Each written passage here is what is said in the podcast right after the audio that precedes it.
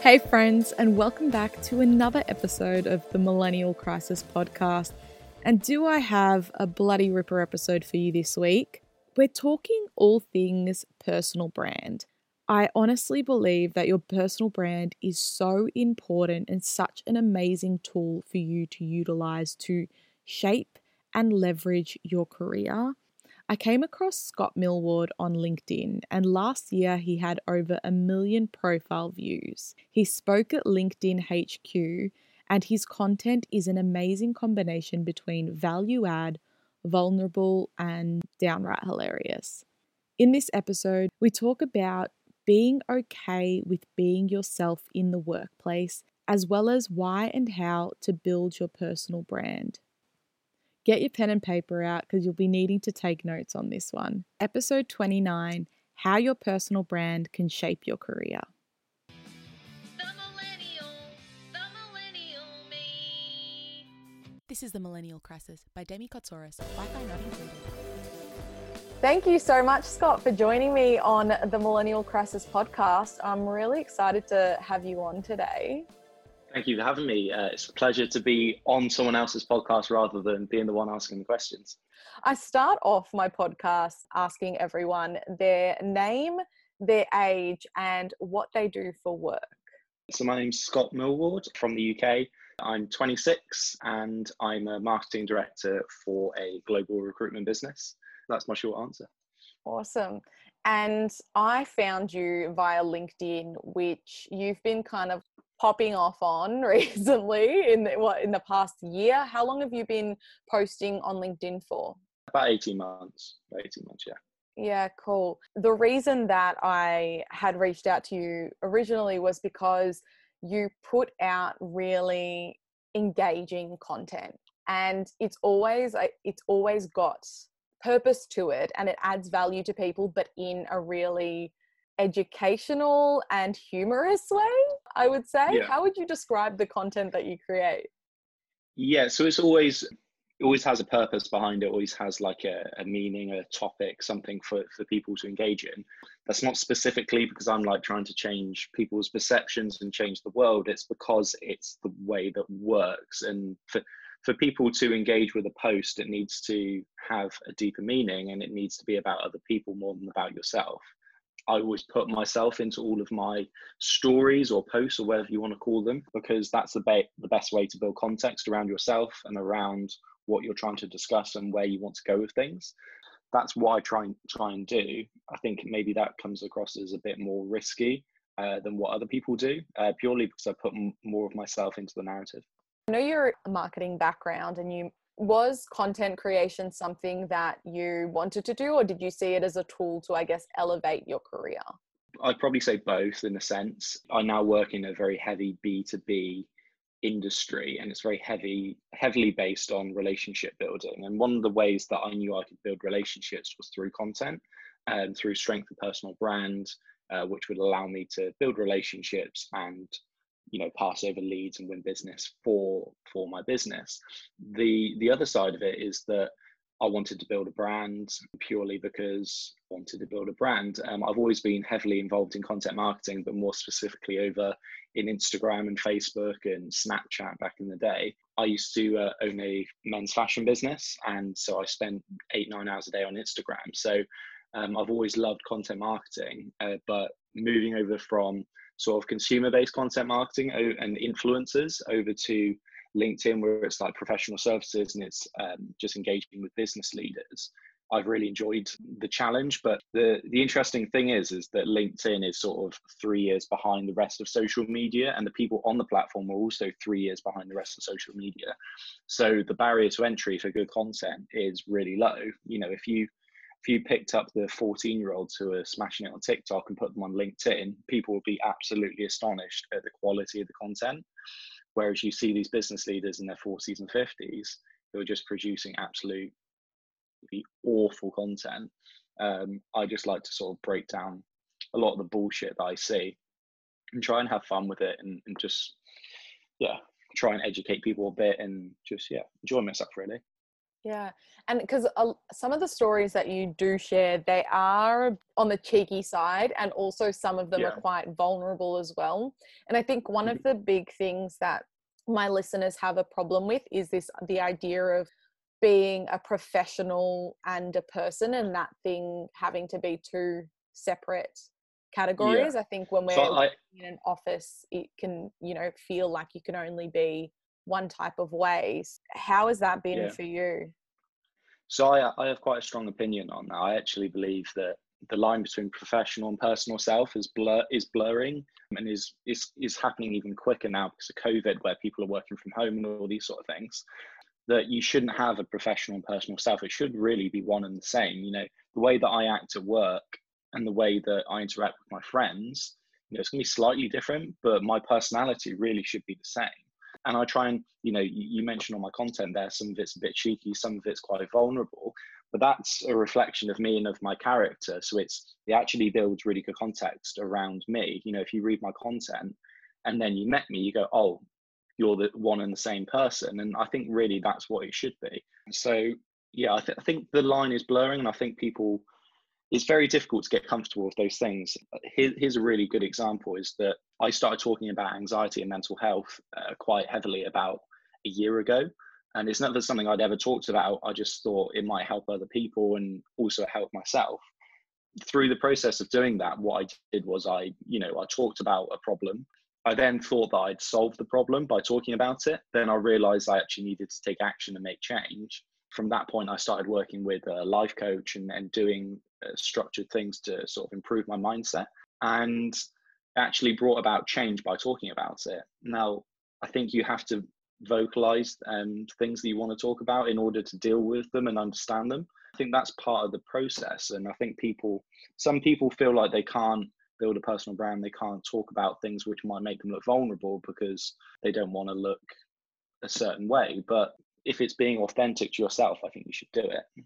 Yeah, I think the idea of what you're putting out and who you are as a person is what you're going to attract more of. So if people know you as who you are on LinkedIn and the brand you've built there, then you're only going Yeah. to be getting people working with you or wanting to work with you who agree with what you're doing or who find it humorous Yeah, of and course. yeah, and it's it's I think it's an interesting thought process. yeah I- i think i think that's the interesting thing is that like um you, you shouldn't look at a certain person on linkedin and go oh i'm going to try and emulate that person. Because unless you're one and the same person you shouldn't do that. You should try and be authentic to yourself whether you're funny like some people aren't funny. Some people have a dry sense of humor. Some people like talking about their family. Some people like talking about you know political wider ideas whatever it is. You should do those things if that's genuine to you and that's really how you feel if you feel strongly about something talk about it uh, and the people which re- resonate with that idea and resonate with you will be attracted to you which long term is what you want because you'll align yourself with the people that align with you. Um, i think people are scared to sort of come out of their shell and start talking about these things. What i found was that i work in a recruitment business so it's quite a traditional set model. Um, you know, I had people questioning what I was doing. And then three months later, I had people asking for my advice and help about how they can do it. So people will always question what you're doing, regardless if it's a good thing or not. Six months later, if you do it successfully, they'll be asking for your help. So people don't believe things that they haven't seen before, I would say. And that's not a reflection of you. It's just people are typically quite pessimistic and just accept that and go with it anyway. Did you start working on your personal brand pre working at this company, or was it during you being at your current workplace that you started working on your personal brand? Yeah, so it was in the first uh, three months. I'd never used my personal brand uh, on LinkedIn because I worked in a B2C environment and it wasn't it wasn't going to benefit me in, in terms of my line of work. However, I was now selling half a million pound recruitment solutions. So you don't just transact on something like that. So it needs to be a long process of building relationships with lots of people. So I knew one of the best ways to do that was through content. Um, so I've been doing it for about 18 months.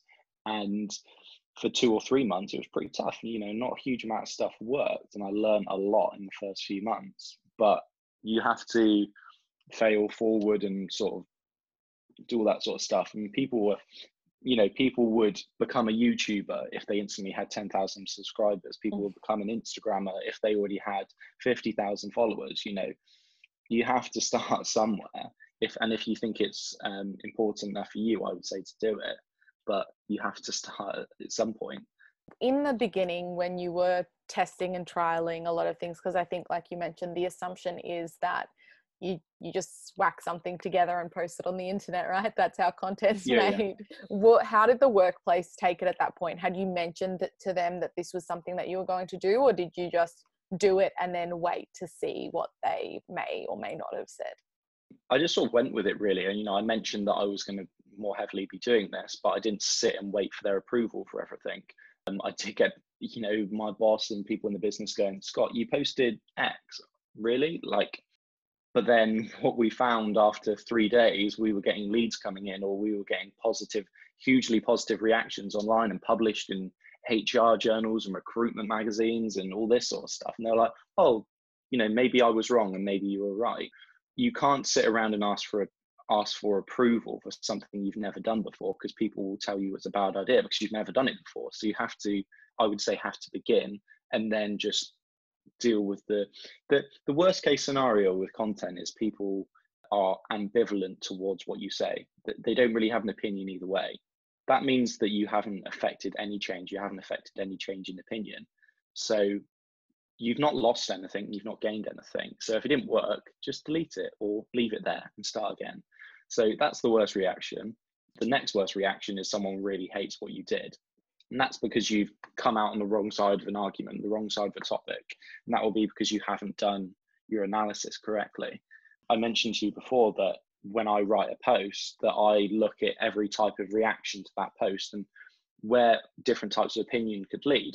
I always look to divide opinion, but divide it effectively on the side of the argument that I want to land on. So if I know, here's a really contentious one that I talked about. I talked about men want a dating function on LinkedIn, right? And then the other side of the argument was women saying they keep getting sort of harassed and approached on LinkedIn in really inappropriate ways, right?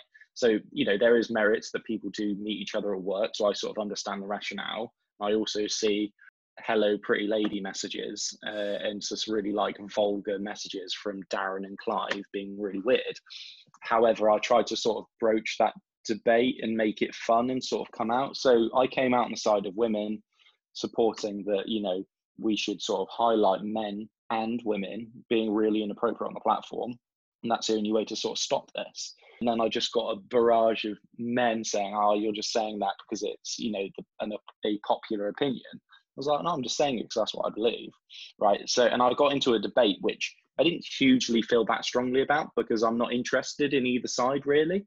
But, you know, this is where the tipping point for coming out on the correct side of, of the debate is really important. So, one of the best ways to explain this is do you know uh, Colin Kaepernick, the American NFL player yeah who took yeah, a yeah. knee? yeah so so he became like a Nike ambassador, right? And uh, they built a huge campaign around him. And after this campaign, people in like the deep south in America were burning Nike products in the street. Like it was really awful. But their sales with their core Mm. market drastically increased, and they actually made way more money than they did the quarter before. It's because they'd done their analysis. They knew that the people which weren't fans of him would be, you know, even more against them. But they'd done their analysis and they were happy for people that didn't resonate with their message to hate them even more. And that's fine because they had more respect from their core audiences, which is what they want. You know, you want to divide opinion effectively. Um, and it's just a tricky thing, you know. You don't want to divide opinion for the sake of it, but you also want to have a voice and say something. So I think experience comes plays into that. You know, you get better as you do more of it. the interesting thing about the way you speak about content and the way you create things it's almost and this is the first time i've kind of thought about it but it's almost like a modern day journalism right like it's modern day journalism in the sense that like instead of just sharing this like 2d article that is slaps a couple of images in it now Yeah. we as a society demand more from content you know? We want it mm. to engage us we want a reason to click like we want a reason to flip to the next page. What is you've spoken a bit about your process on how you create content but how long does that take and how do these ideas come into fruition? I think they just come from sort of day to day life and also engaging and looking at other content because you need to sort of be in, be inspired by other things in order to inspire yourself to new ideas, right? I typically I journal them, I write them in notes, I record voice notes. I just if I have ideas, I put them down, right? They might be terrible half thought out ideas, but I'll sit and I'll review those ideas. So I call it a, a brain dump. Uh, so you dump your ideas onto a page, and you might have a line, you might have four paragraphs of a half-assed idea, and then you go into it. I typically have six, eight, ten ideas for every one post that I do, and I might write three posts out of those ten, and one of them gets published. And that's how the quality of the content is is high is because I'll start with 10 good ideas and get one really solid post out of the back of it. Whereas other people have one idea and they create one post and they do it in one morning. And then they'll try and do five, five a week. I try and post once to twice a week, but with really high, high value content. The process of being creative and allowing yourself to have ideas um, and accepting that half of them will be shit. But that's the process. What is your thought on personal branding pre LinkedIn? How would did, did you ever think that you would want to brand yourself or to enhance your career? I know you said that you had your own business in the past. Did that teach you about the value of your network and then you thought let me try and do that in LinkedIn? So, I, as you said, I had I had my own business. it was a a B2C fashion business. So, me as a person wasn't hugely important. It could have been if I built a big Instagram following, you know, and I was an influencer and I launched a, a product off the back of being an influencer. That would work, but it's not something I had the time to do because I was trying to grow a business, right? I left that, then started becoming a marketing consultant and just sort of started the journey of trying to get better at marketing, right? And my sort of like modus operandi has always been I want to try and be the best marketing person I can be. In order to do that, I need to discuss ideas, I need to try things, and I need to risk things and see what works and what doesn't. I don't have a huge preference towards LinkedIn. I don't have a huge preference towards Instagram or TikTok or whatever it is. The Gary Vaynerchuk thing about sort of spending your time where the attention is, that's what I believe in because that's what rationally works. You know you don't spend your time where there's no attention. It's not it's not logical. I think building a brand if you've got a reason to do it is something you should do. If it's just you want to be a good marketer if you just want to show your personality typically it's better to do it when you don't have something to sell or you don't have a clear this is what i'm selling because people see through it.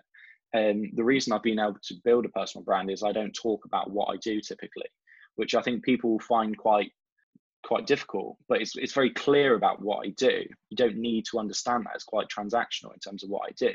You need to understand who I am and what I believe in. That's difficult. That's what people people you know communicate from the inside. They communicate what they do rather than why they do it or how they do it and why they do it. You know the book um, Start with Why, Simon Sinek. So it's about it's about talking from the inside out. So people say what they do, then how they do it, then why they do it. Whereas I say why I do something, then how I do it, and then what I do. So it's a, it's a reverse in terms of communication. I always connect with people more effectively because I connect emotionally rather than logically. And that's something which I found to be super, super important. And that's why sometimes I talk, I use humor or I use vulnerability because they're emotive topics which allow me to engage with people because that's always the goal in saying that for people who are listening and thinking oh shit like maybe i should just start my personal like start a personal brand it seems to work right and i yeah. think what what you were saying and talking about the golden circle rule starting with why is that it's about asking okay like why do i want to start a personal brand and is my time better yeah, yeah. spent somewhere else because i think the same principle that you've utilized to start a personal brand in um, in the way that you have, like a bit of a cheeky kind of brand or a bit of a vulnerable brand, um, in working in such a professional environment, is that you've taken your idea or something that you feel strongly about and you've owned it kind of and you mm. have just gone forth in doing it and i think people in the workplace can struggle with that when they have yeah. an idea or they have a concept and their boss might tell them no Yeah, this is yeah. the way we do it and so they just sit quiet and then they don't see the right See, results this is why I really wanted to come on, you know, millennial podcast because I think people, you know, the people listening will be the same sort of age as us and, and have the same sort of rationale, right? So we're all taught to become a part of the machine, part of the business, and we all wear white shirts and we all have, you know, brown shoes. And it's that concept of sort of fitting in in that sense, you know, I work with employers on employer brands, so like how to attract talent and you know how to find the cultural fit and all this bullshit, right? What that actually means, cultural fit, is people that align with your with your message, align with your purpose, right? So it's not about you know what what color, size, gender you are. It's Mhm. about having the same ideas of the world and having the same concept of where you're going, right? So if you're the marketing person, you're HR, you're whatever, you should own whatever that is that you do. And it doesn't matter that that's different to other people in your business, as long as you have the same sort of like cultural fit in terms of you're trying to achieve the same goal. So you'll actually bring more value to your business by being authentically yourself because you're, you know, you're putting that out there. I had lots of questions. Why are you talking about mental health? Why are you making jokes? Why are you doing this? Why, why, why? And then I go, because that's who I am. That's who I am. Now people just accept and understand who I am within my business and within my market because I've talked about myself. Whereas other people haven't done that. You know, I would say, you know, I'm sure there's people who have negative opinions of me within my business, outside of my business. I'm sure people have an opinion on me in different ways, but they only have an opinion because I've allowed them to have an opinion. It's been my choice to allow them to judge. I found it quite sort of like freeing in the sense that I'm no longer sort of bound to other people's opinions of me. I'm more concerned about the opinion of myself from myself, right? So other people's opinions of me, I can't really control. That's their their choice. If and, and that's very freeing about the content. So if I write a post, I have zero expectations for it to do well or not to do well. I put out good work, which I believe in, and if it does well, amazing. If it doesn't, whatever, I'll learn from it and do something else. So I have zero expectations externally, and I take zero judgment externally from it as well. It's it's purely the judgment expectations that I put on myself, which I which I really value. Yeah, I think it's something which is very freeing when you you feel like you have a voice. If you have a job at the moment and you want to, there's lots of things you want to talk on.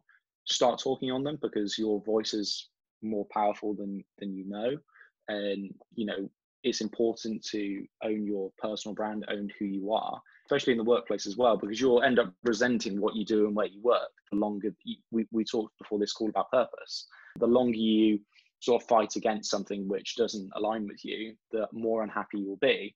So if this is an outlet for you to to talk on these things, do it. You know, For sure. And I'm glad you brought up right now as well, because we are in mid pandemic and a lot of people have lost their jobs or are worried about the future of their work. And so I think in talking about personal branding and a place to start, I mean, it's always a great place to start, in particular on LinkedIn, because as you mentioned before, you'll see the content on there by the generations above, and you'll be like, I can definitely make something that stands Yeah, out a little bit.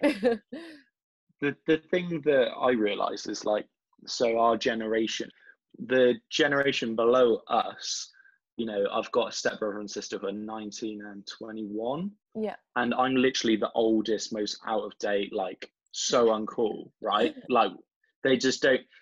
They grew up with Instagram on their phones from when they're teenager. You know, I was on MSN and Bebo, like adding emojis into my name, right? And that was Yeah.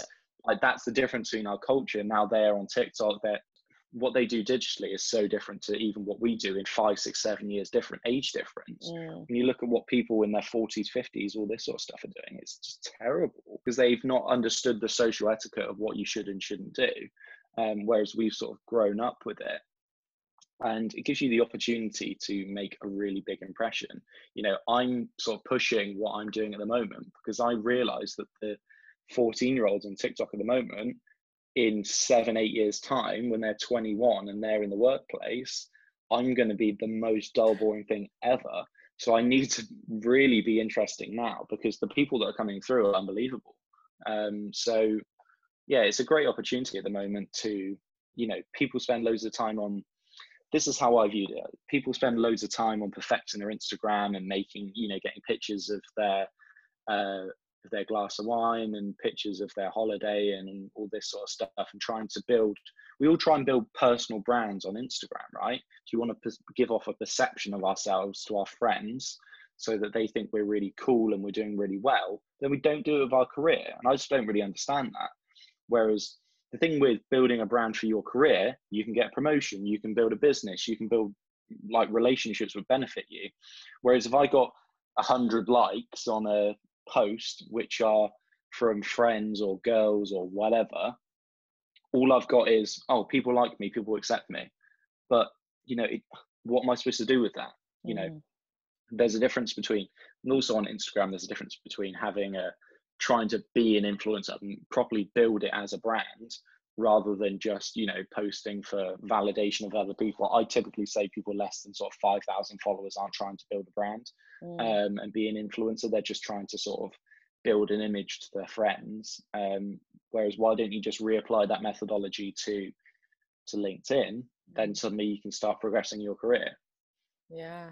Yeah that's i love the way you put that about you know because essentially you're, you're right everyone is trying to build a personal brand in some way. And i know i'm just thinking about my friends at the moment and, and the way they curate images like oh which of these three photos should i upload? You know it's just to us yeah. right?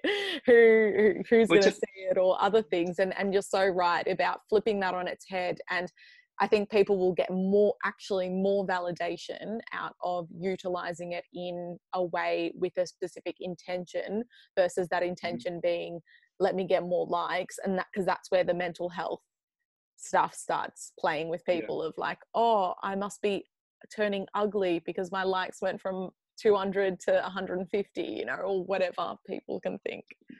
Yeah, and that's one of the things which is damaging about um, with in terms of mental health with social media is when people's validation is tied up in the data metrics and the likes and the shares and the con- comments. Um, I wrote a post about this and said how sort of social media can negatively affect your mental health mm. and how sort of your validation is tied up in this data. Um, I also did a post which went really viral when I was in Vegas, and I made sort of a joke about how I couldn't afford to be there and does anyone have a fiver for a lap dance and all this sort of stuff? And i was trying to make fun of the the point about how people go places they buy things and it was sort of like expense in your overdraft to go to bali or ibiza and you know taking finance on cars you can't afford and all this mm-hmm. sort of stuff. And it's all to sort of play up to the fake lives of like instagram influencers and trying to sort of be like them right without actually understanding what our purpose is and why we're trying to do it. So rather than play up to the fake lies of Instagram influencers, try and believe in yourself, do something with purpose. And then, you know, eventually if you do all those things, maybe the money and the, you know, adulation will come, but people want adulation and followers and all this sort of stuff because it's like social ranking, isn't it? You know, the more mm. followers you have, the, you know, the better looking you are and the cooler you are when actually one you you want to be famous for doing something good right? Rather than you know this is you know love island all that sort of stuff comes into it. But you want to put long-term work into you know people follow you because you, there's a reason to follow you. You know mm. you do something good. Um, and i have followers on linkedin because my business content helps them um, and i'm happy with that. That's fine. Yeah. Yeah it's it's true i was speaking to someone today about this and about how you know we it's no longer a midlife crisis we're having quarter life crises right? And that's because of the like abundance of information that we have out there and we're actually not sure who we are because we're told that we can be or do all different things and so we start to lose ourselves or we don't get to learn about who we are and these realizations that people have when they are in their midlife comes with yeah. all of the information they learn along the way. However, now we already have half of the information that they yeah. it took them 40 50 years to learn and so the biggest thing about the podcast and everything is that once you learn who you are and become confident in yourself you're able to do it all the likes don't matter as much you know they're still going to affect us in different ways but it's so much more important to understand who you are and how you work now more than ever so you don't get lost in all of the overwhelm of information that we have around us. Yeah i think like we grew up in like the most difficult generation like ever because we've gone from like videotapes and like cassettes through to like tiktok right? So it's a fucking mental process and the problem is it's like we can't look to our parents or people older than us for advice because they don't know how to advise us um like you said people are having quarter life crisis because so much is fucking changing every year and every like five years you know i um, I had like my most successful day personally in terms of personal branding. So I gave a talk at LinkedIn about personal branding on LinkedIn, right? So that's like the pinnacle for me for what I'm trying to do, right? And the next day I went on holiday, went to Spain for like four days because I thought, let's get drunk and get burned. And, you know, maybe I'll feel better about my life and about myself, right? And I had a really bad time and sort of I had to take action about my mental health and about how I felt about myself and sort of just refocus myself. And since then, I've sort of manifested some really like great things in my personal life and all these sort of things. But you know, there's a lot of people who are doing things on the outside which seem successful and they're really not happy. And I was one of those. And it was just, you know, accepting those things. Um, there's a lot of people um, who are not enjoying what they're doing at the moment. And in the space of six months to a year, things can drastically change. Um, I wrote a post uh, just for Christmas. I bought a house, and the post was about how four years ago I was sofa surfing. I was I had a failing business. I was working in bars, doing random jobs that I didn't want to do, and you know, six months later, I thought I was going to be successful from that point, but I wasn't. But four four and a bit years later, I'd done I'd done okay. You know, things had turned out pretty well. And it was sort of accepting that process and accepting that it will take a bit longer and also it's fine not to know what you want to do. So I think that's we all have sort of identity crisis, I think, at the moment. Um, yeah. we don't know who we are and what our purpose is. But if you're in your twenties, this that's not important. It's important to do things you like doing and, and then you'll work it out. So yeah. It's funny that you mention about your expectations of it being, you know, six months and then end up being four years. And you think about it and you're like, four years is not a long time. But our expectations is that things need to be instantaneous and that's the diff- that's the real big difference between us and why the generations before never had it because they mm. knew that things took time and they knew yeah. that there was a certain pathway and process or certain checklists that got them to the next level whereas for us now that ladder style has gone lateral and there isn't yeah. a specific you know checkbox or there isn't a specific way to get to your destination and we see people do things instantly because that's what it seems like on socials but um, yeah it's there's a lot more work in things and i think that's where the internal battle happens with millennials in particular and that's why we have you know the highest rates of anxiety and stress than anyone else because of the personal pressures we put on ourselves and that's exactly what my research has shown. The biggest thing that millennials have that they deal with day to day is the personal pressures they put on themselves and that in the morning they start off feeling okay and then throughout the day they just feel shitter and shitter because Jenny's out buying a fucking house, Bill's got engaged, you know, and they're like, yeah. what the fuck am I doing?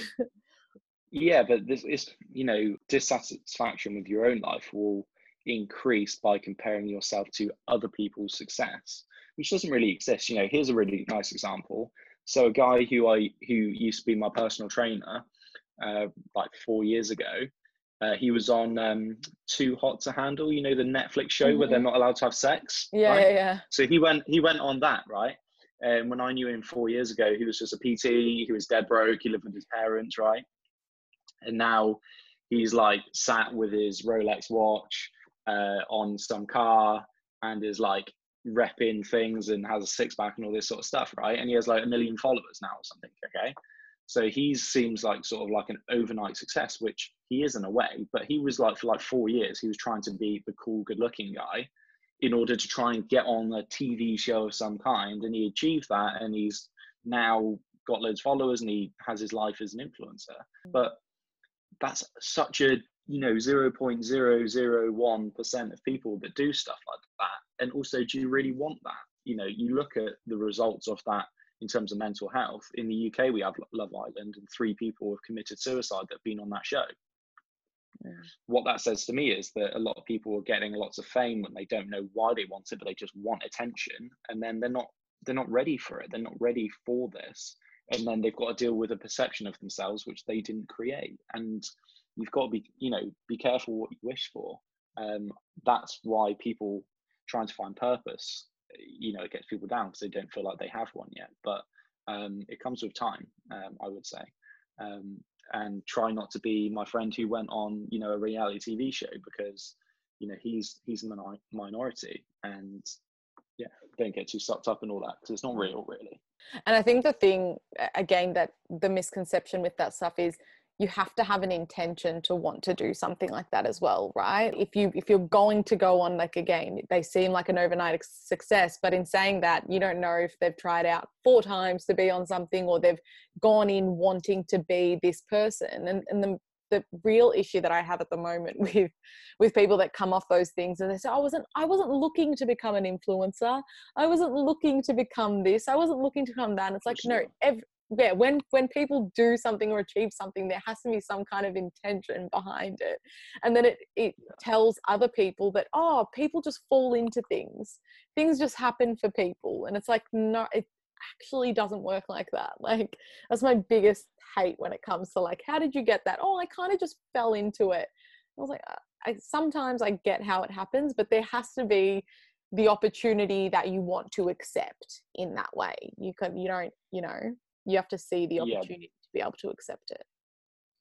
the thing is is people people don't talk on that because one they probably don't realize and two if they do realize they don't want to share it Mm, um, because their real aspirations might not sound as good to the market as they want to be perceived so just take it with a pinch of salt and i think uh, social media detox to a point is useful and make sure the content and the people that you follow are actually benefiting you. You know they make you feel better about yourself. If you sit watching people from love island that have 2 million followers and work for pretty little thing you know is it making you feel better about yourself or are you just comparing yourself to them? You know oh well kylie jenner's a bit billionaire. It's not how is that relevant to you? It's Yeah. not you know? So just stop with that constant comparison i sort of vetted my social media and the people that i follow. And the people i follow is just sort of my friends and stuff really now. A few influencers who are sort of relevant to me and what i want to do. But yeah try not to get too sucked up in it. I know it's hard easier said than done but. Yeah, for sure. It's it's something that I speak a lot about is diversifying your Instagram feed or your Facebook feed or whatever feed to make sure that it is serving you, not harming you. And 67% of millennials, when they feel stressed, the thing that they automatically do is scroll the internet. And if that is already, in particular, social media, and if that's already, you know, you're going to get there and it's going to make you feel worse, then, you know, it's just a snowball The- effect, you know. this this is the fucked up thing about social media right because it's so new no one really knows the effect it has on people Yeah. so tiktok is only like a year old 18 months old and it's only really been popular for like three to six months. So we're consuming this stuff like a, a huge rate and we don't really understand what it is or how it affects us. Mm, one of the things that they've realized that the sc- a scroll through a social media feed has the same effect on your brain as pulling a, a, a lever on a gambling machine or a fruit Mm. machine. You know, seeing the things spin. It's the same psychological impact on your brain so that's why it's so fucking addictive because it's like one more scroll one more tiktok one more instagram post right so it's addictive to find the next thing which engages your brain mm. um, which is not a good place to be. So it's why it's so addictive and it consumes so many people.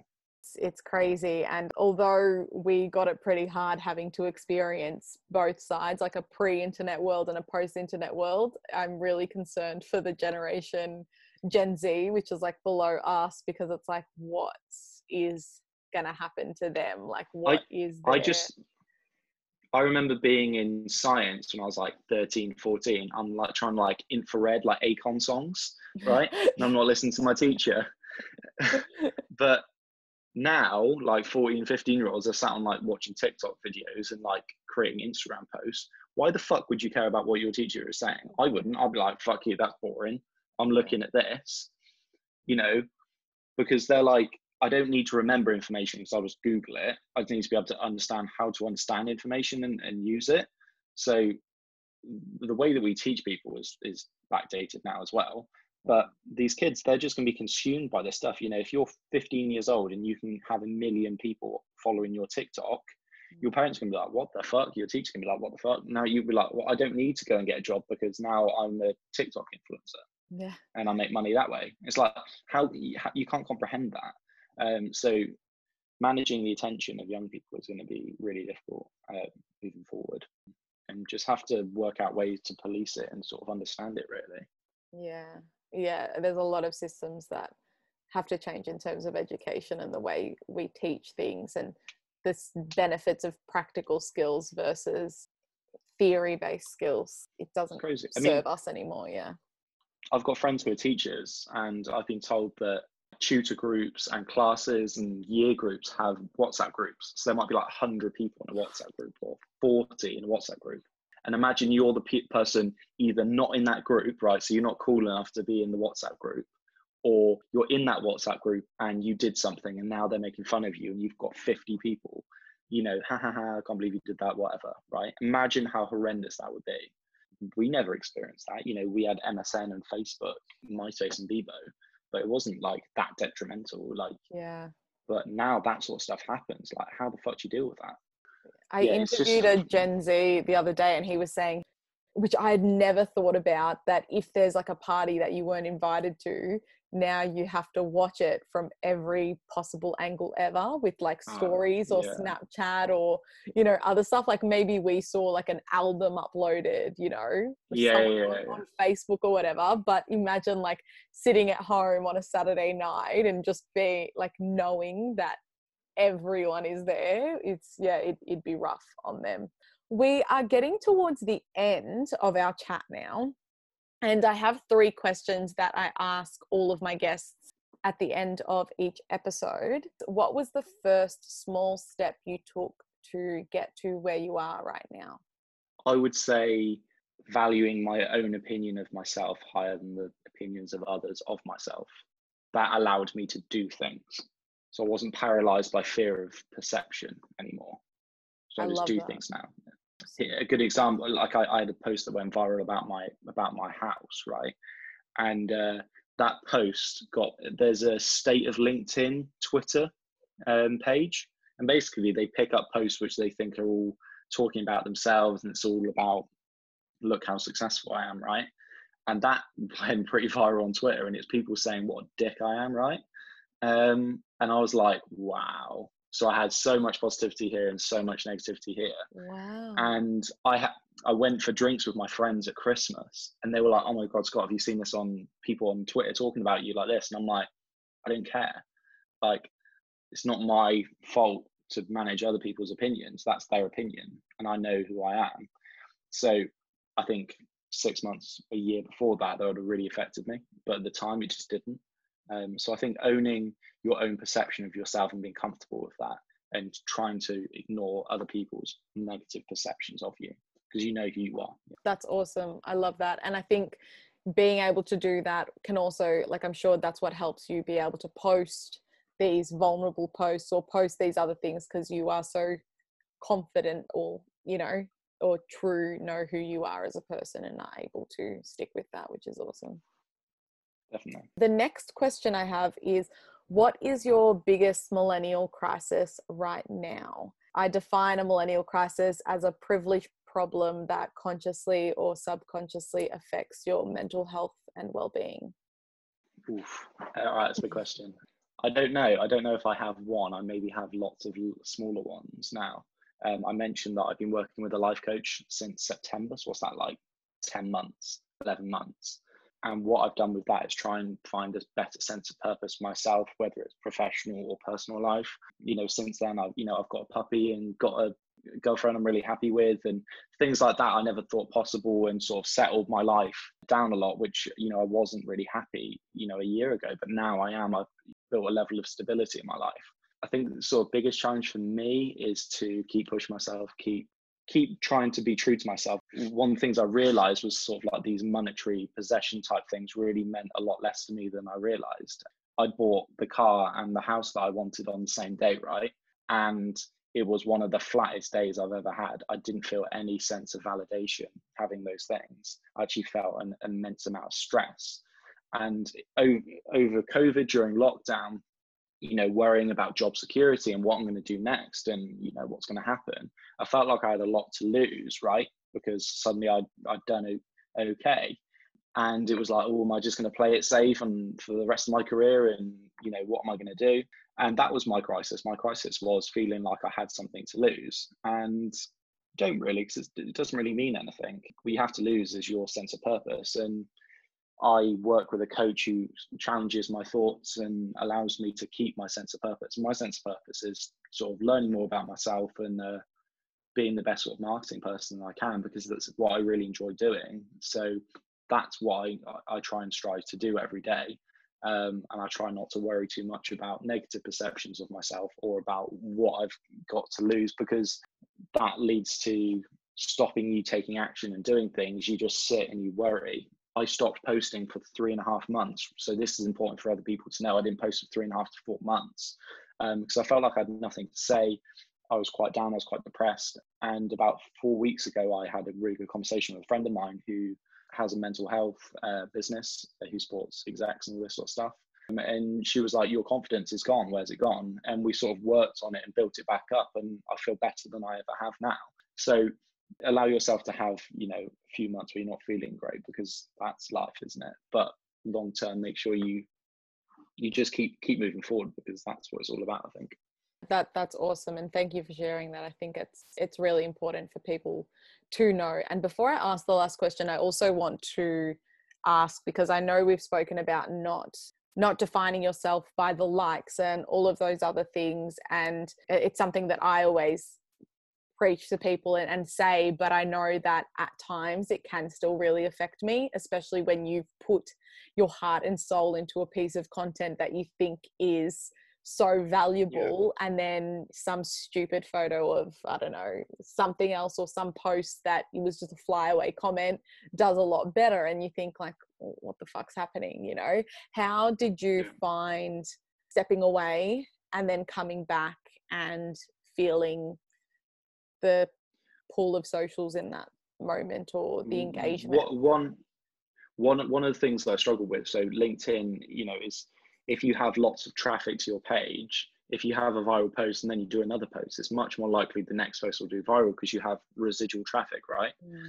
um, so you're you're sort of you're playing at a higher level so you're getting more engagement on your content because you're you have lots of traffic. It's not like Instagram where you build up a following and every post will do a similar amount of engagement. LinkedIn is very based on residual traffic and also based on just the quality of the content. So if it just resonates, it will go. What I struggled with was coming off the platform and then coming back, and then all this residual traffic to my page had gone because I hadn't done anything.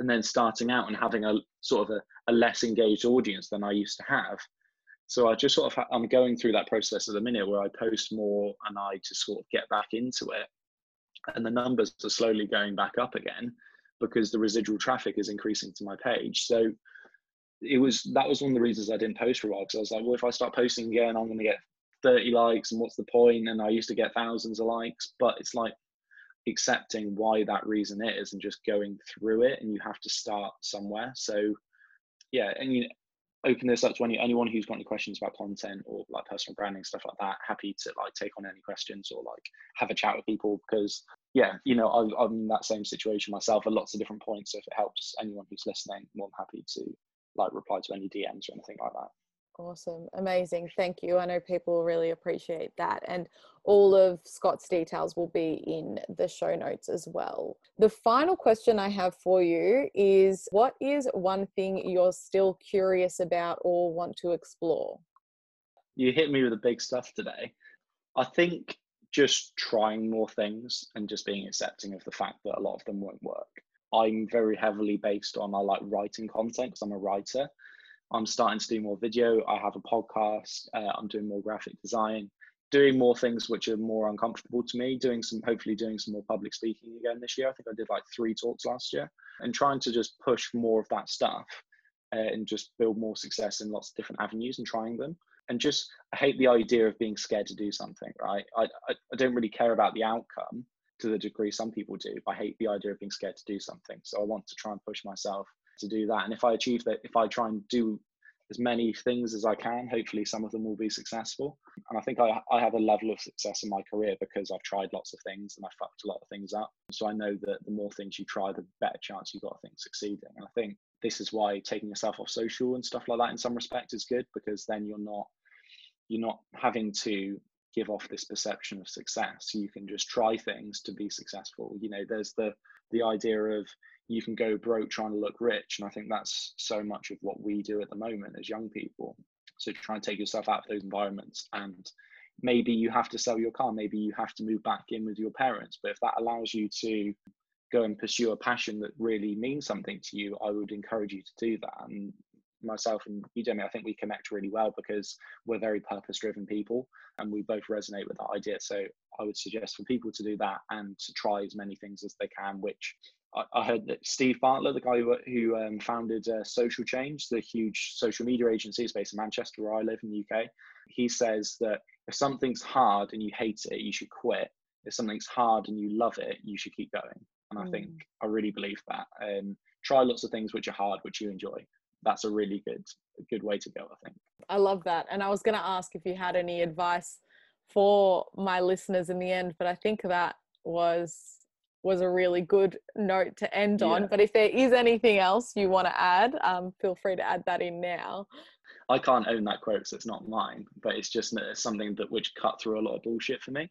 There's a podcast which I suggest everyone else to listen to. It's called Positively Selfish, and the episode I'm referring to is with Steve Bartlett, who has done amazingly well, who's sort of like social media sort of god in the sense of what he's done, um, who talks about being selfish and about understanding who he was and how he does what he does. I love the idea of being positively selfish because it's sort of it's about yourself, isn't it? You know, and we're all taught to not to look after other people and ourselves. And I always think about the idea of you know the bricks, like trying to build someone else's house, and it takes your bricks, and then you've got no house, and then you're on the street.